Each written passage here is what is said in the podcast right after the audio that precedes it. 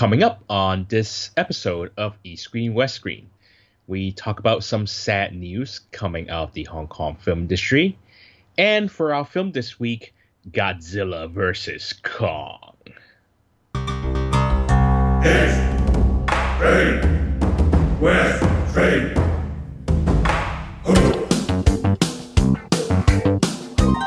This is East Screen West Screen with Paul and Kevin, where if films were food, they'd be full of it.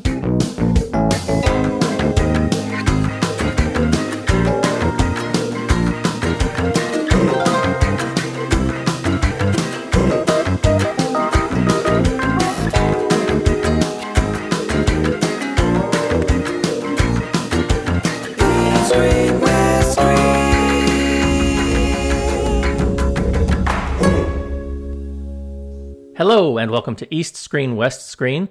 This is the show where we talk about a film from Hong Kong to Hollywood and some other stuff in between. I'm your host, Paul Fox, coming to you from sunny South Florida, and joining us from his home in a kaiju ravaged Hong Kong is Mr. Kevin Ma. Hey there, Paul. How's it going? How are you doing, sir? Uh, very busy actually. So the Hong Kong Film Festival, uh, film festival started on April first. So yeah, the first couple of days have been like, you know, one film after another. And this year there's also the online component. So I'm also trying to catch those films and as well as the screening. So yeah, and, and of course I'm trying to work as well. So it's been it's been pretty uh, hectic the, this whole Easter weekend. How about you, Paul? Okay, so how's your mix? I mean, are you doing more online or more in cinema, or do you have pretty equal mix? Well, the thing with the cinema uh, component is that they, because of the government measures, they limited seating to 50% when they started selling tickets. So uh, a lot of the shows were sold out pretty instantly. Um, for example, the they, they screened four Wong Kar Wai films, the new remasters, and those were all snapped up within minutes even though they, they added screenings and they added some more seats because the government um, actually eased some of the restrictions for cinemas and they opened it up to 75%. But yeah, those were snapped up pretty quickly. So I was only able to get about 12 or 13 physical films like tickets like this um also yeah the only the other film that really snapped up quickly were the Stan, stanley kwan films because he's the filmmaker in focus and they're showing a lot of his old films and a lot of them only had one screening and they're not in the huge venues. They're in like uh, Kwun, which has 200 seats. So uh, 50%, that only means uh, 100 seats were available, and they were snapped up quite quickly as well. So yeah, I was only able to get about 12 to 13 um, physical screenings, and uh, so uh, yeah, I, I kind of went half half online. Actually, no, more online than than physical. But yet, of course, they put then they put the biggest films, the most attractive films on at the cinema component. So, um, I, I wasn't able to get really fit in as many as I could. And the the thing is, this year, uh, because of the canceled festival last year, they there are some films that they really really still want to show. So this year is um, the mix of new films and old films is a bit uneven. Is that in fact I think a, a good at least thirty percent of the films are from last year's program, and some of them I already seen, some of them I wasn't really too interested in because um, the Hong Kong Film Festival was programming sort of lean towards um, avant-garde or a bit art filmy when when it comes to uh, Western films, so European films and and maybe South American films. Um, so yeah, it, it it's a bit difficult to really watch films that really get you excited about the new stuff. Um, but nevertheless, I I, I I I scheduled about forty films in total. So it's yeah, it's, and about I think about twenty five or so they're online and but then none of them are really the big sort of attractive stuff you know like the new local films i'm going to be watching today. I'm going to watch the two new local films they're playing at the festival. Um, time it, it's a film starring patrick tse and fung bobo which you're like wait a minute it's 2021 right? Why is it this cast? Uh, and then uh, the, the local premiere of drifting which is the new film by jun li the director of tracey. Um, so I'm excited about those two, but otherwise, most of the films I'm watching are kind of either from the last last year's festival or a bit old or they're the retrospective stuff. Not many exciting new films that I really want to catch this year. Interesting. I've been fortunate in that I got to see a couple of films of late because of the Asian pop up cinema season 12, where they were screening, uh, let's see, what were they screening? Elisa's Day, starring Ronald Cheng, and uh, also the very excellent Anne Hui documentary uh, Keep Rolling, uh, both of which had uh, Q&A sessions facilitated by our very own Mr. Kevin Ma, CNN's Kevin Ma to be precise. Hey. Um, so it was really nice. I mean, uh, not having been out to the cinema and having absolutely no chance to see uh, contemporary Hong Kong cinema for a while, it was really nice to have that opportunity. Um, and I know that some people may be out there listening and and you know be a bit begrudging because, as I understand it, like other film festivals, like the very film festival that you're going to right now, sir, um, they did have lockdown restrictions on that for you know region and whatnot. So it was nice to have something that uh, I could get access to, and even if it was only for two films, um, I was very very pleased. And uh, Kevin did a very excellent job in uh, the moderation. So uh, if you get a chance, I do highly recommend uh, seeing both of those films. They were very very good.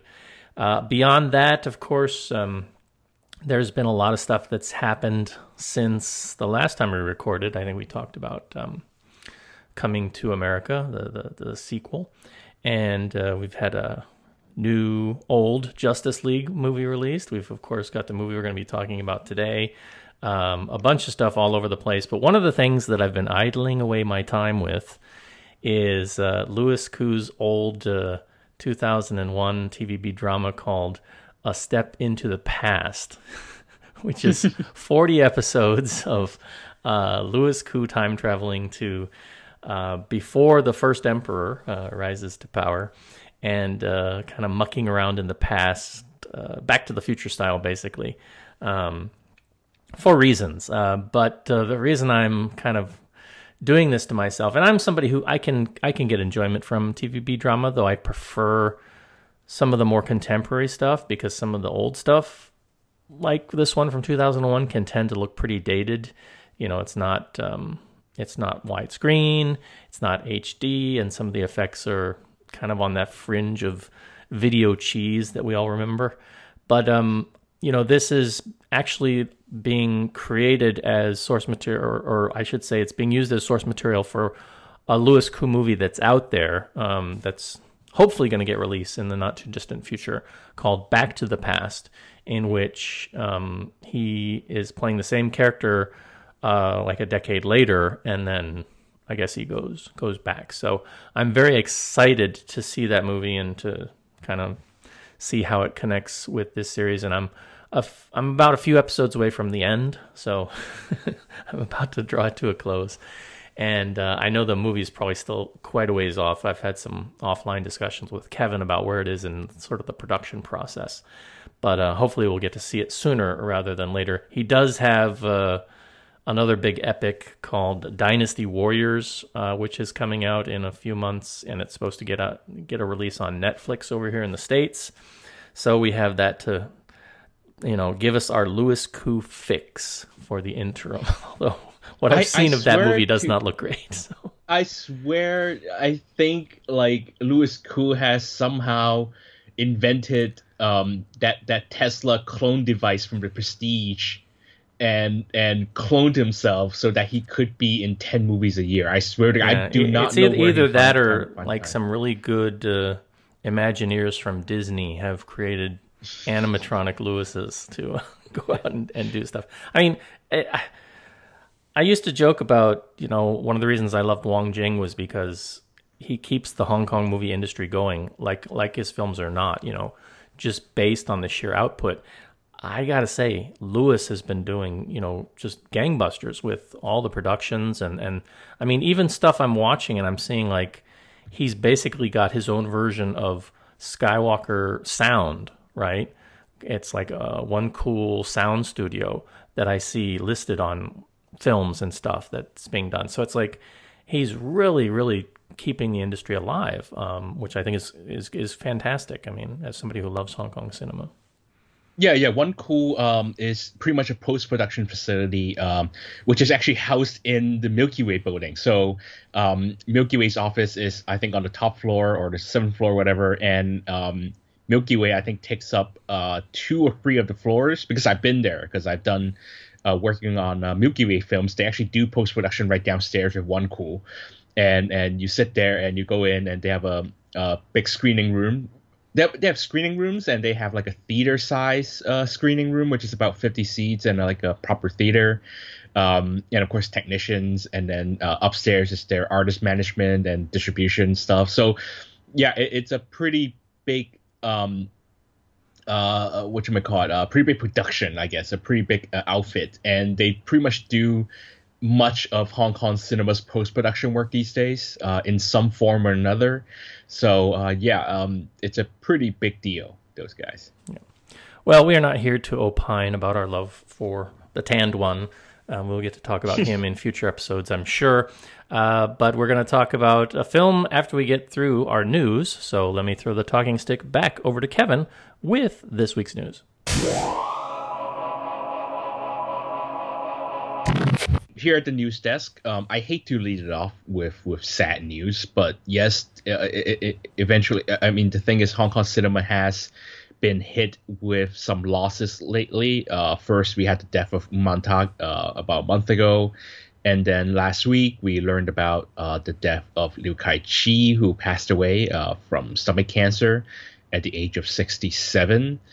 Um, and and he was diagnosed rather late in the stage, I think, uh, or, or, quite late stage, and then he left us pretty quickly. Um, so, you know, I don't know what else to say. We've lost two Hong Kong cinema giants, even though they're not really big leading actors they they do get even actually more work than the leading actors um, because they play supporting roles and they get to jump from one project to another very quickly. So that make them very prolific actors into, uh, for anyone who's seen Hong Kong cinema. Um, of course, Um Man Dat is best known um, as essentially Stephen Chow's comic sidekick in his in his hit films, even though he himself um, is a very respectable and excellent actor as well. In fact, his one and only Hong Kong uh, Film Award win wasn't from a Stephen Chow film; it was for A Moment of Romance. So uh, that's sad. Uh, and but even though Man Tat sort of slowed down in in output in recent years, uh, both health issues and just you know less work being available, and perhaps he like spend more time with his family. Kind of not really half retirement mode, but he has been less prolific in in, in the last couple years of course, everyone still loves him because of his work for with uh, Stephen Chow, and just because he's a he's a great um, comic actor. Um, Liu Kai Chi hurts even more, I think, just because Liu Kai Chi is is a staple in Hong Kong cinema. He is he started out as a TVB actor and then a stage actor, and then he branched out to films even more when he left TVB. I think in the early 2000s. And you know, like I always say, anyone who's watched a Hong Kong film, I think, in the last 20 years is very likely to have seen Liu Kai Chi. He is an actor who who never gives a lazy performance. He, he we we kind of even have uh, turn him into a sort of adjective for actors who really put a lot of energy into the performance, or actors who, let's say, in some way overact. Um, just because Liu Kai Chi is such a passionate actor for his craft and he really puts his all into his performances. Um, and in fact, he's so prolific that um, at the time of his death last week, he still has at least five films that have yet to be released. So that really tells you how hardworking Liu Kai Chi is as an actor. And um, yeah, both both of them I'll miss greatly. Yeah, I mean, uh, on Liu Kai Chi, just to kind of fall back to what we were just talking about with Louis Koo, he's actually in the TVB drama uh, A Step into the Past. Uh, small supporting role, so just like you know one or two of the episodes in, in the beginning, but a significant one. And I'm I'm wondering if he's actually in Back to the Past because of that role. Um, I, I guess I haven't seen a full cast list for that, but it'll be interesting to see if he shows up there. And um, with Man Tat too. I mean, here again, somebody who's very, very recognizable um, for I think for a lot of Hong Kong cinema fans in the West because of his pairing with Stephen Chow, as you mentioned. But somebody who shows up, you know, in unexpected places too. I was uh, a couple weeks back watching a 2015 film out of Singapore starring Mark Lee. I was on a bit, a little bit of a Mark Lee kick and going through some of his older filmography, and, and Man Tat was, you know, starring, co-starring alongside him. in a 2015 film called Time Is Money. So you know he was working you know across in, in different industries from time to time as well too. So uh, he's definitely somebody who I think left a very strong impression on film fans across the world. Yeah, because of his work with um, Stephen Chow, and those are hugely popular with the, the uh, ethnic Chinese population in Southeast Asia. Man Tat was able to get a lot of work in Malaysia, Singapore. In fact, I think last year or two years ago, he did um, an ad for Netflix in Southeast Asia in Cantonese. Yeah, um, those, those, are those are pretty funny. And he um, he, re, so, he redid his role um, fairly recently for Oolong Courtyard Kung Fu School, right? Um, which is a kind of a modern update or modern sequel of the Shaolin Popey films. Yeah, yeah. So so he left behind a lot of iconic characters, even beyond the Stephen Chow stuff. I know yeah. I know everyone recognizes him for the Stephen Chow stuff, but I always said he's just like Liu Kai-chi. He's an actor who doesn't, you know, he, he's kind of had that had that brand of acting where he really is passionate about the characters, whether you know it's detriment to the film, even if possibly is detriment to the film. Um, you know, he's uh, he never gives a lazy performance. I'll, I'll give him that. All right, uh, let's move on beyond our sad news for this week and talk about some happier news with regard to the film festival. Although maybe not so happy for you, Mr. Ma, right? Because I saw your Facebook post on this a little bit earlier. But uh, Jet Tone, um, who had a screening of uh, Happy Together for as part of the festival, as you were talking about earlier, um, which the tickets sold out really, really quickly. And I understand it's because of limited seating. But I know that in the past, I mean, in the long past, they've always had issues with ticketing with the film festival. Have things gotten any better? I mean, are there scalpers out there who are trying to take advantage of the system still? I mean, is there no better solution? Oh, man. Do I have to? Okay, okay. I'll give like a too long didn't read version. Okay, I'll try. I'll try. I'll try. Okay, so, first of all, this year was weird because um, all the seatings had to be. Uh, there is no free seating. In the past, free seating makes things quite quickly in terms of checking out because you just grab a ticket, you check out, and then done, right? Um, and this, I mean, the first couple years I was buying tickets for the festival back in the late 2000s when I just moved back in, to Hong Kong, is that you had to put in a bunch of code, um, the film codes uh, uh, you know in one in one go and then you just grab the tickets and then you go. But even those always took a long time because then sometimes let's say you put in 30 codes and then somehow one of the films gets sold out to put them all in again. Um, so those were the sort of painful early days of the film festival for me as a, as a film goer. And then things got better. They did the cart thing so you just pick them one by one and then just pick pay go and then just leave and also they they install like a 20 minute limit for each person who logs in so it helps free up space blah blah blah blah okay it got better last couple and then, didn't they have at some point a uh, like a, a an, an all watch everything band that you could buy um, yeah but no one ever buys those because those things you don't get priority you can't just get into queue because usually for free seating, you get in a queue 30 minutes before the film, and then you go and pick your seats, right? But right. if you have one of those big expensive pass, you're sort of uh, uh, standing on the side and they don't guarantee you a ticket. Right. Because you don't get the ticket for that particular screening. So if you show up and it's sold out and they don't have any seats open, then you're done. You, you have to go home. Uh, but anyway, this year is different because one, you have the seating capacity limit. Two, you have to pick seats. It, it, you can't do free seating anymore, so it takes more time for you to just pick that one seat. Three, um, because there's a one venue that is not within that usual ticketing system, which is the K11 Art House. That's the theater that that was the UA Cinema, and then they closed down, and then uh, MCL took over. But the thing is, MCL did not allow their ticketing system to merge with the one that the the festival uses. So to buy those tickets, you have to go to the cinema's website, okay, and then you have to check. You have to you have to buy one each ticket one by one, which means you can't you can't buy them in one batch. You have to buy it, pay for it, check out, and then do the next one all over again.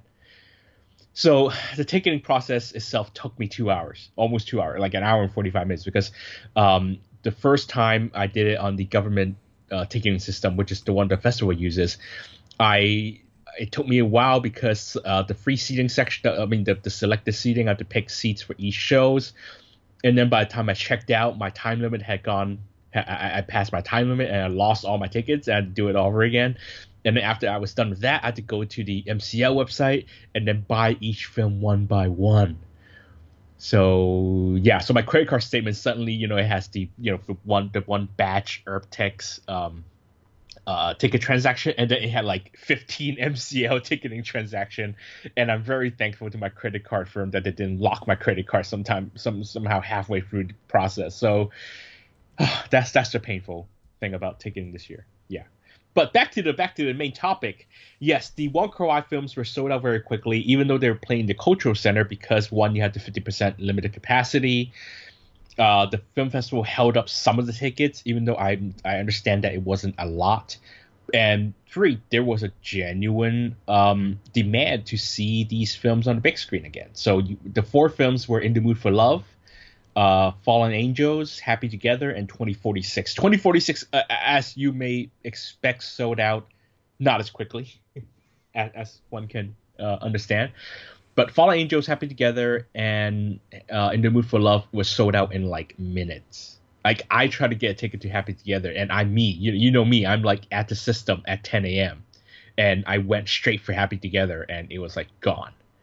Um, so so that's the painful thing. Anyway, the news that we're trying to talk about. sorry, after after our little rant. That, yeah, yeah, after that little rant, is that at the end uh, or at the beginning of the Happy Together screening, there was a surprise revelation that um, there would be a 30 minute um, documentary that the the, the company uh, Jet Tone produced for its 30th anniversary that will be shown after the Happy Together screening. Uh, because as you know, J- Jet Tone is in its 30th year. This year is the 30th anniversary, which is why Wong Kar went back and did the the World Wong Kar Wai box sets. He went and remastered, uh, I think, seven or eight of his films. And we won't talk about that set because we, I think, we did talk about it last time already. I have my hands on the set now, and I will rant in my head for the longest time about those remasters. But that's not the point. The point is after. So in the Mood for Love, there wasn't that surprise. It was only at the Happy Together screen that was a surprise, and turned out it was this 30 minute documentary called, um, what is it, one tenth, one hundredth millimeter apart or something. Anyway, you can find out on my Twitter. It's a 30 minute um, sort of behind the scenes montage that shows um, the first day footage of of, of Kar Wai's films. So essentially footage from the first day of shooting and some additional deleted scenes from had Together and it's somehow all linked together in this 30 minute montage with a bit of um, voiceover. And it's sort of a celebration and um, and of course we all knew that Jet Tone would have like a whole warehouse of this archive footage. And from what I understand is that a lot of these behind the scenes stuff was also remastered along with the films in order to produce this documentary. So uh, here's another rant part is that why wasn't this included on the Criterion box set? like I get it, like okay, cool. Like maybe Jet Tone decided afterwards. Maybe they wanted to keep it a surprise for the Hong and, and show it to the Hong Kong audience first before anyone else. But then then they produced a trailer, and a trailer usually means it's for sale, and for sale usually means we're gonna have to pay up money for this, don't we? So so that that's that's okay. I mean, I understand that Wong Kar Wai needs an income, right? Uh, aside from the fancy perfume commercials that he directs, he, his company needs income, so that's fine. But it just annoys me slightly, a little bit, that they decided to use this to make some more money and somehow release it in a way that is going to charge a consumer some more money in addition to the 100 uh, 130 150 170 dollars um, we all paid for the box set already. So, yeah, I I mean, I guess uh, it, it, for fans who are not at the festival, you'll get a chance to see it at uh, some point in the future with maybe a you know the Criterion Set 2.0 or something. yeah, I'm told it was only at the Happy Together screening. So even if you had somehow clawed your way into a Fallen Angels ticket, a 2046 ticket, or In the Mood for Love ticket, you wouldn't get the documentary. It was only at that Happy Together screening. It's more rare than a COVID vaccine.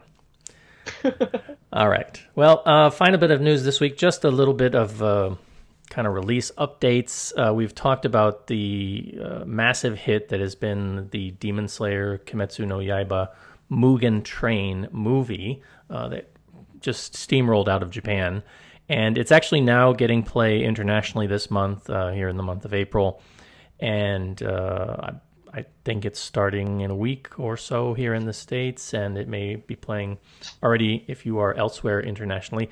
Um, so availability is there if you're willing to go out and brave uh, the cinemas, which I am not. But for those of the rest of us who are waiting for home video, um, it is getting a physical media release on June 16th out of Japan, which surprisingly is going to include uh, English subtitles. So somebody in the, among the powers of B figured out that this is a you know a potential moneymaker for international fans and decided to uh, put English subtitles. I mean, for those who follow Japanese physical media, you know subtitles of any kind are typically an extreme rarity.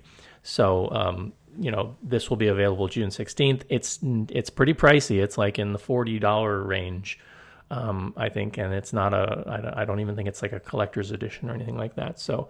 Um, but you will have that option, and I've read also that it is going to be coming to digital platforms for purchase, um, w- w- like around June 22nd, I believe, if I have that date correct. So, um, still a couple of months off, but not too far in the distant future for those of you who are like me who are anxious to see this film.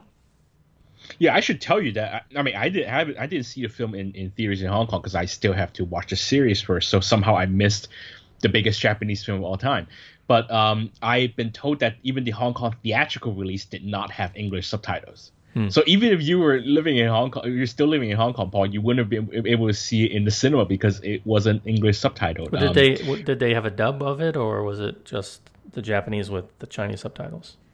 I don't remember if there was a dub, but um, I know a friend who went to watch the Japanese version who said, yeah, it, it did not have English subtitles. Ben, that could be because the distributor who bought it, Muse, covered both the Taiwan and the Hong Kong rights, and uh, Taiwan usually doesn't show anime with English uh, English subtitles at all. Right. So I'm guessing that under that deal, they they covered it that way. Uh, but but it it is um, you're right. It, it's very rare for Japanese physical anime release to get English subtitles, with the exception of for some reason the um, the two um, films by Shin Shinkai Makoto, the um, Weathering with You and and what was the other one? Your Name both had English subtitles on physical release. In fact, actually, all of Shinkai Makoto's Japanese physical release in Japan have English subtitles for some reason. Um, I'm guessing that's something maybe he insists insists on or something. I don't know, but yeah, it, it is. But you know, maybe that could be. I thought that was only like a, in his case, but for some reason, this big franchise animated movie has English subtitles, so I'm I'm kind of shocked to be yeah. honest. I mean, interesting. I mean, normally I would have expected it to fall like you know some of the other big titles out there uh, that I've picked up, like the My Hero Acad- Academia series. They typically get released under a Funimation distributor distribution release, um, so that they will, you know, of course they're going to have English subtitles, but the digital versions um, under Funimation they break them up so that you have to either purchase the Japanese with uh, English subtitles or the dubbed version. You don't you, you don't get both if you do a digital purchase. Um, they separate them out. So oftentimes it's more cost effective to go with the physical media because if you want both, then you've got both, um, and you're not paying double the price. So, um, but yeah, I mean, uh, it'll be interesting to see uh, how this plays out uh, with international fans if they want to go for that Japanese physical media version or if they wanted to go for the digital version uh, about a week later. East Screen, West Screen. And welcome back. So, our review this week Godzilla vs. Kong. This is coming from director Adam Wingard, um, who we'll talk about in a little bit. The story, in some, I mean, if you've followed along this far, or if you're just kind of jumping in and you haven't seen the other films, it kind of doesn't matter. Uh, but in an effort to open a doorway to Hollow Earth, an Earth that exists down in the core of our planet, uh, scientists decide to move Kong from his enclosure on Skull Island to Antarctica. This draws the attention of the alpha of the kaiju world, that is Godzilla, who sets off to challenge the giant ape. fights ensue, and a bunch of people act dumb. So, uh, Kevin, I'm going to let you go first um, as I mull over my thoughts. what is Kevin versus Paul? That's um yeah. Okay, so the thing is I don't really care for kaiju movies. Like I feel like I know I the first thing people are going to be like, "Why are you talking about kaiju movie? You don't care for kaiju movies." Well, because Paul is a big sci-fi fan, and I'm also a fan of big blockbusters, so I watch all of them. I try to watch all of them, and therefore I, I will talk about it. But I am okay. I, the qualifier is that I am actually a huge fan of Shin Godzilla, the Japanese reboot. Um, but the thing is, I don't think that the Legendary Monsterverse has done any of this stuff right. Okay, so the biggest problem with these kaiju films, the American ones, is that I can't really be bothered to care about the humans. So Godzilla, I did not care. Um, Godzilla 2, I cared even less. Um, Skull Island was okay for me because it was like a jungle adventure that happens to have Kong in it, and I'm cool with that. Like I feel like you put more immediate stakes in front of me, I can get with it. But the thing about like like the second Godzilla movie is that it becomes one of those like conspiracy theory movies, and then you have Monarch, this this organization that tries to be like Shield in the MCU, and just none of it really works for me. So I I watch all the MonsterVerse movies, but I never really cared about it. Um, I think the problem is somewhat solved here a little bit, but not really. Here, the humans are largely reacting to the Godzilla problem or the Godzilla Kong problem, and the movement of the monsters sort of drive them in a way. Um, whereas in Godzilla 2, you've got this again this plot twist with the conspiracy, and you've got these uh, villains trying to control the monsters. It's very human centric, let's say, you know, and I really never really cared for it. So um, here, the the monsters really do the story, even though of course they're not really.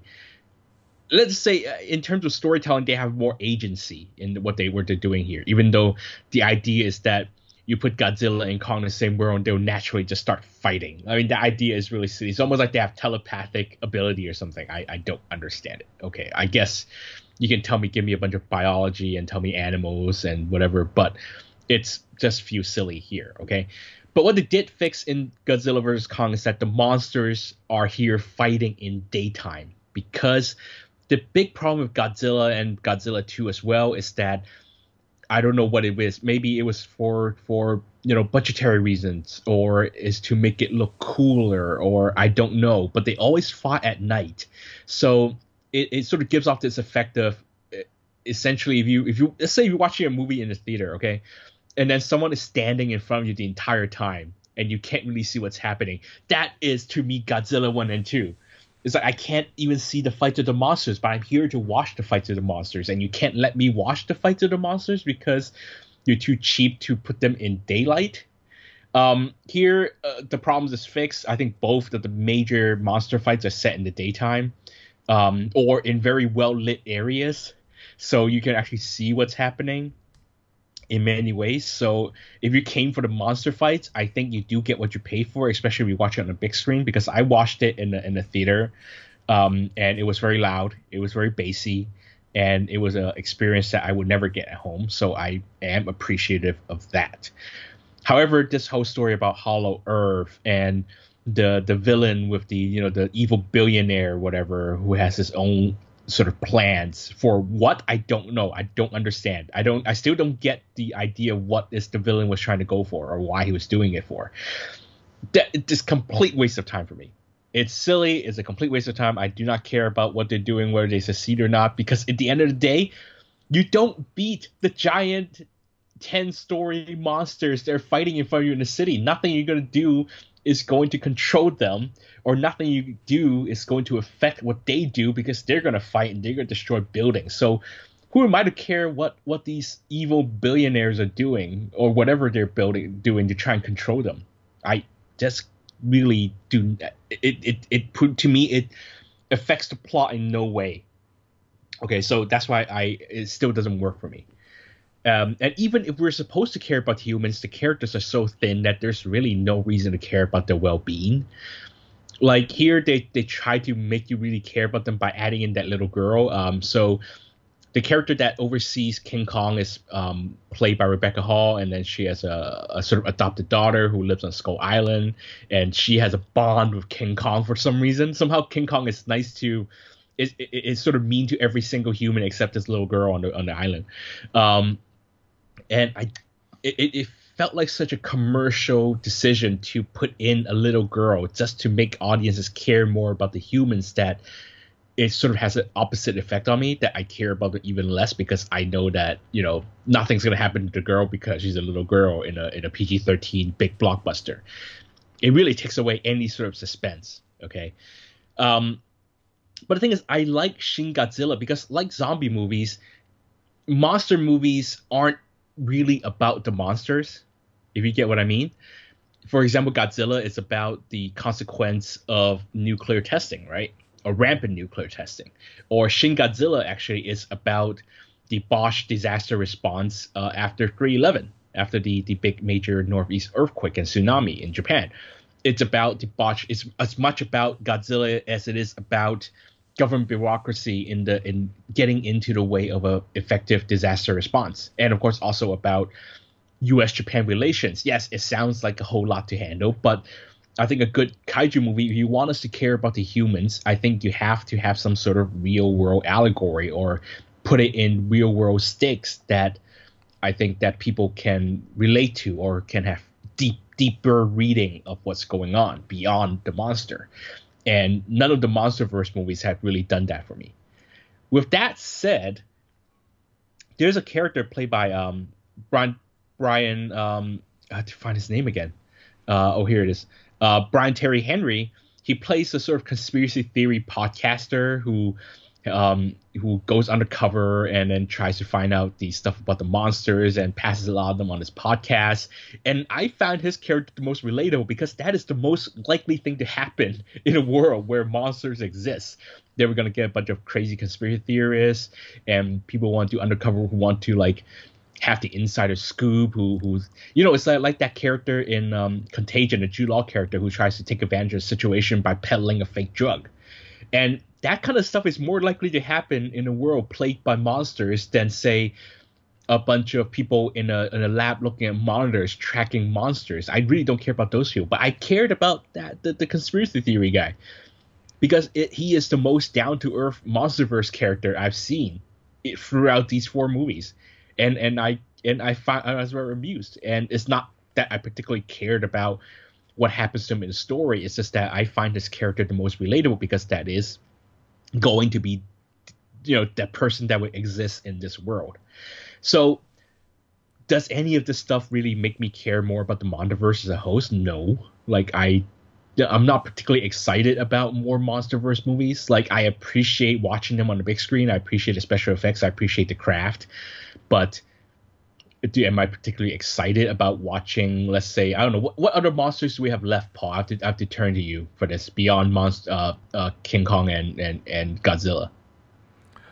Um. Well, they've already done Rodan and King Ghidorah and uh, the surprise one who kind of shows up at the end here, and Mothra. Um, so they they've kind of really tapped out the big ones. I think maybe Anguirus is one that traditional kaiju fans would like to see.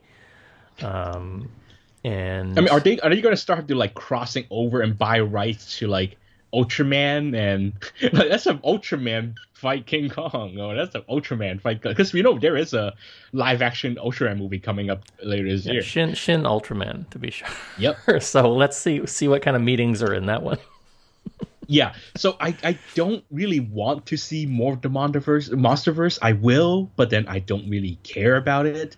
So instead, just pre-spring on Shin Godzilla 2. I really rather see Shin Godzilla 2. Yeah. I mean, I, it's it's hard to know where to begin with this, but I, let me let me start further down in my notes with the director Adam Wingard. When I heard this casting choice for director, um, I was really kind of shocked and surprised because this is the same director who brought us the Netflix Death Note that was just a terrible adaptation of a, a really great story out of out of Japan, and just I mean I think most fans of the Japanese Death Note, be it the anime or even the films, which really don't aren't all that great to capture the some of the nuance in the anime and the manga. It's still they're far super, superior to what um, the the director gave us uh, in the Netflix version, and so I was really surprised that he was given this the Super Bowl, as I like to call it, uh, of the kaiju films here. I mean, this is you know Godzilla Endgame, right? That or, or, or it was supposed to be.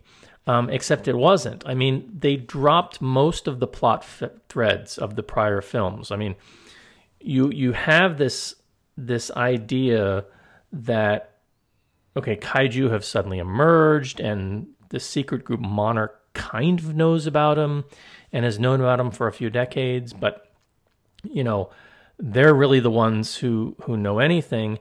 And then suddenly, by the second Godzilla film, a bunch of them have emerged. Okay, and you're talking about entire cities across the world being destroyed with these emergencies, right? And now here we are, just a couple years later, because Millie Bobby Brown is still in high school. okay, and suddenly you have this technological leap forward. I mean, we at the time of this recording, we're just getting off the news of a massive container ship blocking up weeks of logistics because it got stuck in the Suez Canal. Okay, one ship. Imagine if actual kaijus erupted and destroyed cities all across the planet, right? Uh, so so this is the kind of universe and and the kind of narrative they had set up and by the end of the second film they were talking about okay you know godzilla's here to keep them in check but we're going to have to learn to live in a kind of relationship with these kaiju now that they're here among us where did all that go they just you know they, they just kind of threw all of that out and they said okay here's a new big bad company that you've never heard of called Apex, and they suddenly have all this science fantasy tech that never existed in any of the other movies, right? And we're going to jump down to Hollow Earth with our floating shuttles.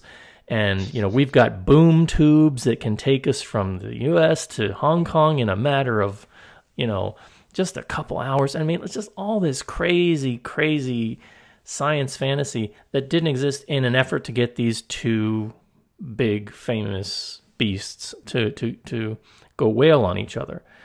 I mean, I can appreciate I can appreciate a big SmackDown battle. I mean, we've we've had a couple of them in this series so far, and this was supposed to be the big one, right? But just all the stupidity to get us there was it really necessary? And and to just you know basically cut off from everything that would had been previously established. I mean, we get a couple carryover actors in the form of Millie Bobby Brown and uh, Kyle Chandler, who are nothing like who they were in in the previous movie for some reason. It's like they're almost completely different characters somehow. And okay, fine, different director, different direction, but I mean, Millie Bobby Brown's character gets a Scooby gang together. They're going to investigate Apex. I mean, all of the stuff that they're doing really amounts to nothing because it all boils down to a single moment when a character dumps a soda on a computer terminal. That's all they do. That's the end point of that whole arc, and it was completely unnecessary. They could have cut the whole thing out, and it wouldn't have mattered um, in in the in the grand scheme of things. They could have gotten to that that necessary moment some other way, and in a much cleverer way. I thought. Um, I was just I was so disappointed with the level of stupidity because again, we're and it's it's our fault as the audience because we're expecting everybody to be at the level that Marvel has set for a standard. So when we see the things that they've done with the DC universe and it doesn't meet that standard, we're like, "Oh, no, this is terrible." We see this here in the MonsterVerse, like, "Oh, no, this is terrible." Is it big? Is it spectacle? Is it popcorn? Yeah, but it's just so dumb. I didn't care. The only character I cared about out of everybody we met, most of whom were new, um, you know, one of the most interesting characters from both of the Godzilla films um, was the Admiral, played by uh, actor David Strath- Strathairn, if I'm saying his last name correctly. You know, he's a great actor, been in a lot of good stuffs in Nomadland. I mean, where is he? He was like the leading admiral in the last film. He didn't die. I mean, he should be leading the charge here, right? Nope. They're not going to bring him back. Uh, okay, you know, it's just, it, it just feels like they really wanted to just do their own thing. They didn't want to follow anything that had been established.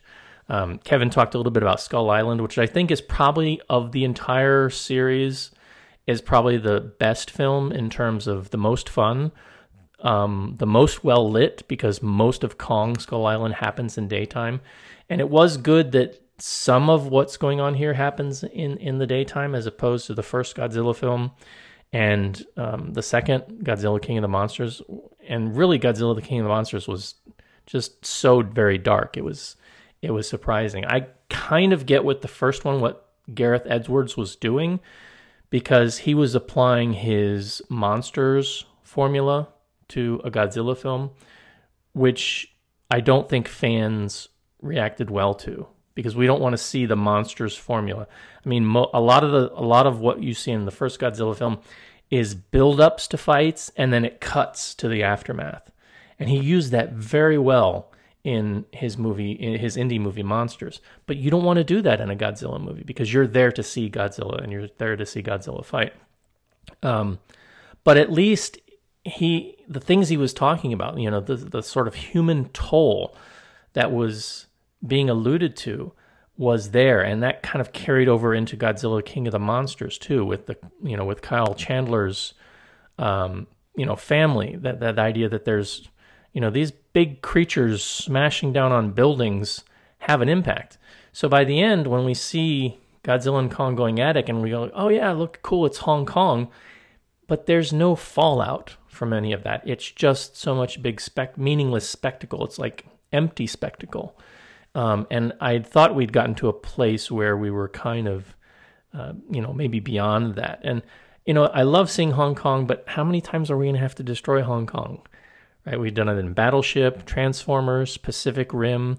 They've done it in a you know one of the older generation Godzilla movies. I think Godzilla vs Destroyer. Um, there are a lot of other interesting cities in Asia that you can use, right? I don't think you can use Tokyo because I think I think that's a rights thing, right, with the actual Japanese Toho produced films. But I'm sure that you know you could do a Singapore or you know uh, someplace in, in Indonesia would be happy to, you know, have some money thrown their way. I, I get it. We all love Hong Kong. I love Hong Kong, but I mean, come on, another city would be good, right? Um, so yeah, I just just so much unnecessariness. I thought at a certain point they were going to have the two kids, Millie Bobby Brown and actress um, Kaylee Hottle, if I'm saying her name correctly, who plays uh, um, one of the iwi.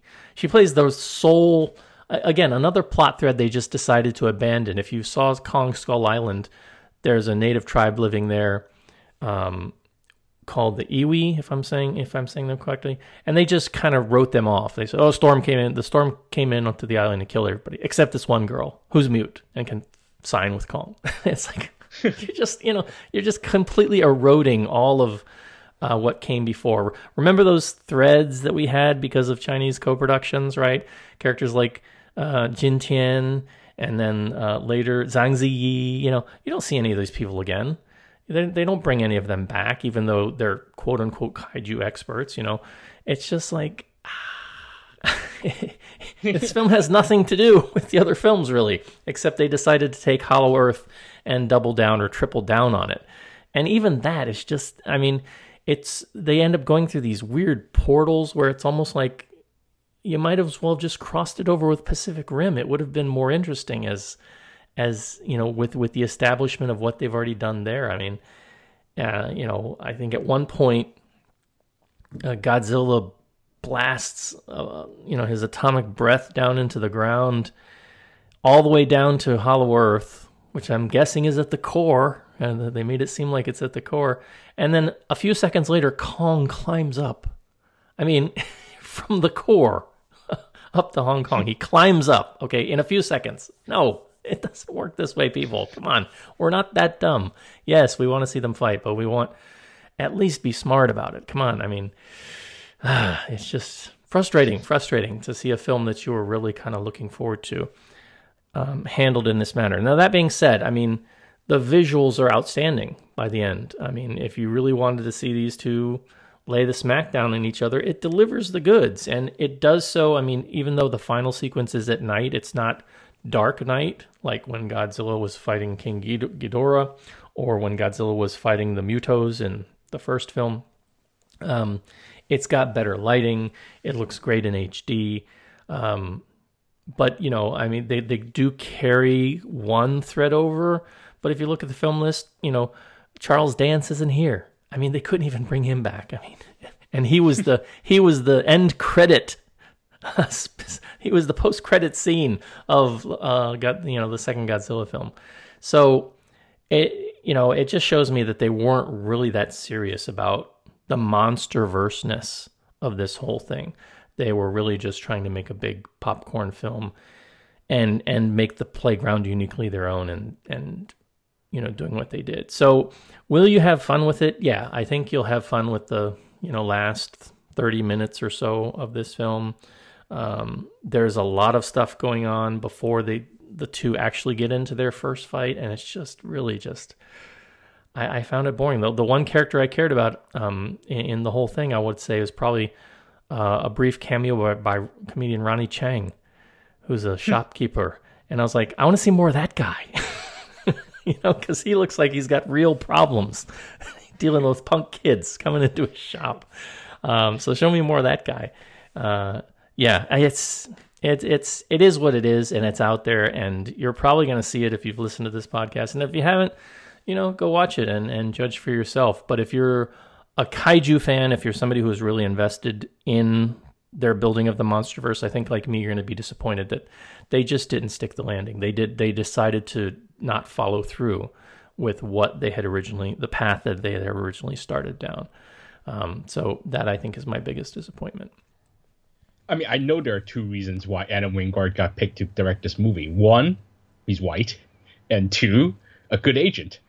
I mean, that's that's pretty much it. Usually these these directors probably can talk a good game. They probably got great pitches that the studio is impressed with, and then it and then of course the directors for some reason they a lot of these white male directors get a chance when they only directed maybe one indie film or two indie films and suddenly they're given hundreds of millions of dollars to put these things together it's a very weird way of um, decision making in terms of the studio. So, um, but that this is what smells like to This whole instead this in fact this whole monsterverse that's what it smells like to me. Is is these sort of young young white directors who jump off from indie films and suddenly given hundred million dollars to make these films. Except I think in the case of the Skull Island director who who's who's like a real geek and like a real nerd and and I think uh, I don't remember how he jumped off to that Skull Island movie, but it seems like that's how a lot of these monster universe and these franchises are going to to pick their directors.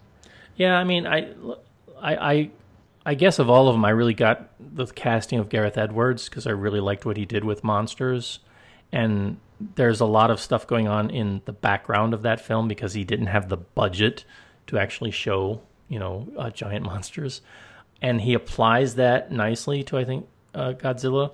Um, but again, people want to see when you've got the when you've got the name of the monster and everybody knows what he looks like. It's not a secret reveal like Jaws or something for the first time. You want to see more of of the monster.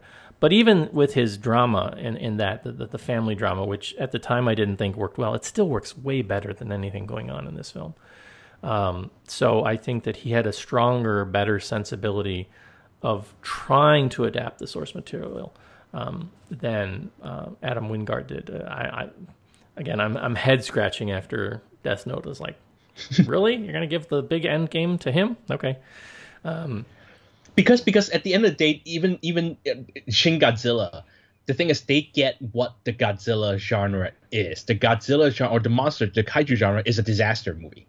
It's Well, so that's true. That's true if you go to the the early generation, but when you get into when you get into the second generation, you know, uh, then you've got the camp in there, right? You've got the the Godzilla doing wrestling moves on the other monsters, you know, and flying on the back of his tail and that kind of stuff. And I think that's more of the sensibility that the Western audiences picked up on and and and really go for. But I agree with you. I think that the need for there to be a smarter sense of what this represents. One of the things I really hated about the the second um, Godzilla movie was they started talking this nonsense about. I mean, you have you know, they're detonating nuclear bombs, you know, in very close vicinity, and people like hanging out of airplanes and looking back at the nuclear explosions and dropping oxygen destroyers and stuff, and you know, standing right next to Godzilla as he fights King Ghidorah, and nobody's getting sick, right? And they come up with this this science fantasy that suddenly says, "Oh no, the monsters actually absorb the radiation and they're healing the planet, right? That was one of the themes they kind of left off with. And I'm like, really? So even if they're absorbing radiation and people are standing next to them, the radiation's not passing through those people and killing them. I mean, yeah, it's it, they they've really kind of pushed that commentary that it really came from um, to the side to get to these big rumbles, and and it, and it comes across as very as very dumb, eh, if I'm being blunt about it at, at times. Um, but sometimes I can overlook the dumb, and sometimes I can't. And I couldn't do it here. And you know me, we talked about Shin Godzilla. I was not a fan of Shin Godzilla, but I would much rather watch Shin Godzilla because it's at least smart, right? Um, I don't think it's a good representation of the character of Godzilla for me, but it's a smart movie. Whereas this is just not a smart movie. I'm just sorry, it's not. And I hate saying I mean, that because I love Godzilla. The the most amusing moment of this film is when I found out that Hollow Earth has wireless charging. so yeah, yeah, that's that's that's it for our takedown of the big Titan takedown. Um, if you have thoughts on it, please, you know, do drop us a line over on Facebook or an email or over on the website and let us know what you thought of Godzilla versus Kong.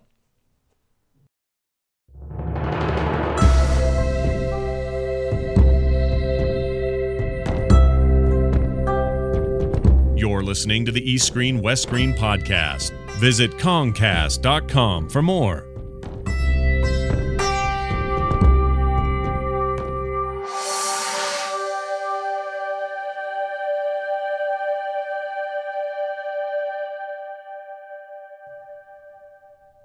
And you have been listening to the Screen West Screen podcast. Our theme music was composed by Rob Jabor's Schnauzer Radio Orchestra. Research has come from a variety of sources, but primarily lovehkfilm.com and the Hong Kong Movie Database. But we also get a tremendous amount of moral support from listeners like you. So if you'd like to be a part of the show, you know, let us know what you thought of this big Kaiju Royal Rumble. Um, please do drop us a line at our website at Kongcast.com or over on Twitter at Kongcast. You can email us at eastscreen at gmail.com and you can find us at Facebook at EastS West S. As always, uh, please do follow along with Kevin, um, especially these days as he's going through the Hong Kong International Film Festival. So I'm sure he'll have quite a few interesting updates. So, sir, where can they find out more about you? Uh, you can find me on Twitter. I am at the Golden Rock. That's one word, the Golden Rock. You can email me at kevin at asiaincinema.com, but please don't ask me to be on your podcast. That's a that's a Godzilla Kong joke. Don't worry, don't worry. I'm not. I'm I'm not. I'm only kidding. You can ask me to be on your podcast, but don't make it be the first line of your introduction. Yeah. yeah, yeah, yeah. Only conspiracy theory podcast, though. Only conspiracy theory podcast. yeah. All right, and please do check out our friends over at the Podcast on Fire Network. Um, so yeah, we'll have something to talk about on our next show. I'm not sure what it's going to be. There's some stuff coming down in the pipe that I'm uh, excited about, though. Um, so we'll try to line up something. And Kevin's going to be busy for a little bit as he's again got a pretty full schedule. Um, but we'll be back to talk about something for sure. So until then, this is the East Screen West Screen podcast saying, take your shot. Vaccines are coming, so get one. And we'll see you next time. See you next time, everybody.